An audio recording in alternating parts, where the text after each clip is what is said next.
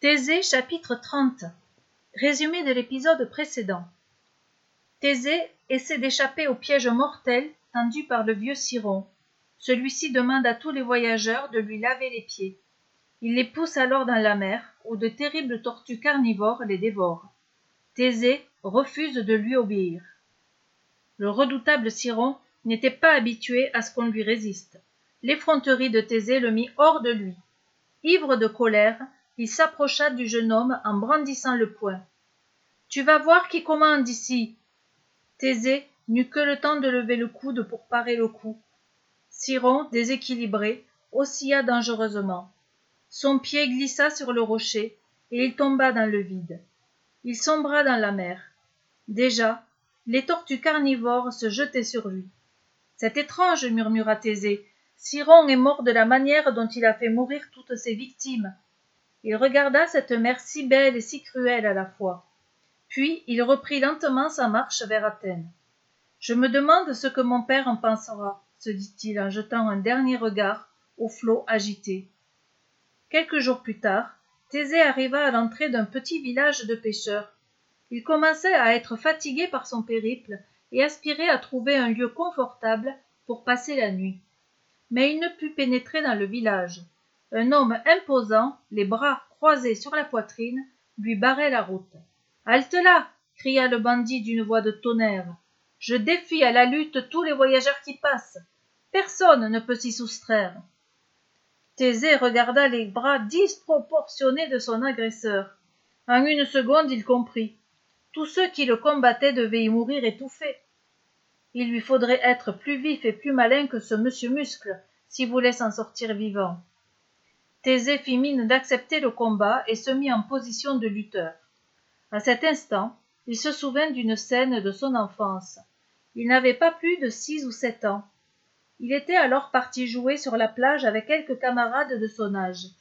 Conidas les avait accompagnés, mais s'était tenu un peu à l'écart, comme s'il se désintéressait de leur jeu. Les garçons chahutaient et se bousculaient à qui mieux mieux. Puis, Thésée avait décidé d'organiser un concours de lutte. Les cris d'encouragement, les rires d'excitation, les halètements des adversaires, tout lui revenait en mémoire. Jusqu'au moment fatidique. Presque tous ses camarades avaient été éliminés du concours de lutte. Il ne restait plus que Thésée et le fils du forgeron du palais. Thésée était très impressionné par la musculature puissante du garçon. Ce dernier le dépassait d'au moins une tête.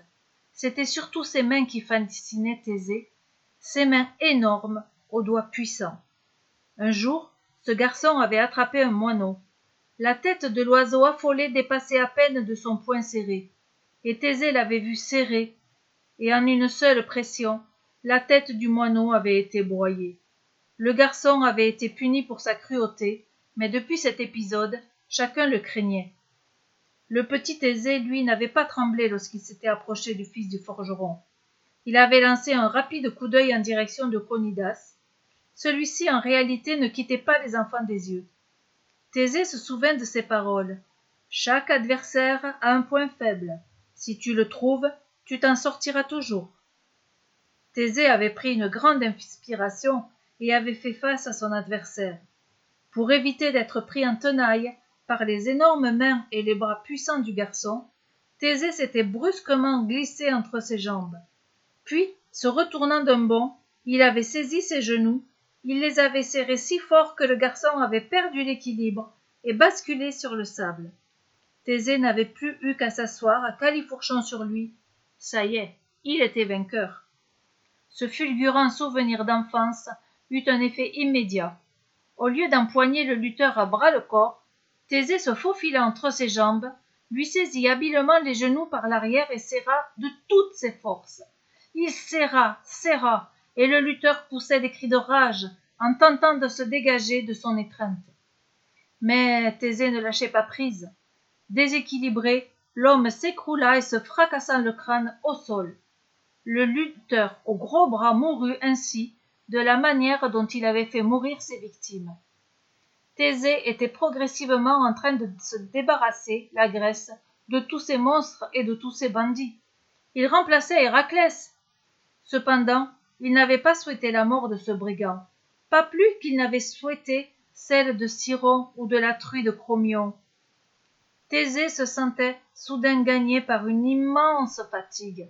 Sa vue se brouilla, comme s'il allait pleurer. C'est alors qu'une femme s'approcha de lui. Elle venait de l'une des maisons de pêcheurs. Elle avait un visage d'eau pure et de soleil, un visage apaisant. Elle dit à Thésée, Viens te reposer chez nous. Tu n'es pas seulement fatigué, ô grand héros, tu as besoin aussi de te purifier des actes que tu as commis. Même si tu n'as tué que pour te défendre, ces morts t'ont souillé les mains. Reprends des forces chez nous tant qu'il te plaira, et avant de partir, nous te laverons du sang versé au temple de Zeus. En entendant ces mots prononcés d'une voix si douce par une femme qui aurait pu être sa mère, Thésée, le grand héros, fondit en larmes. Partout on l'acclamait comme le héros qu'il était devenu, mais c'est simplement un homme droit et fier qu'il souhaitait arriver chez son père. À suivre.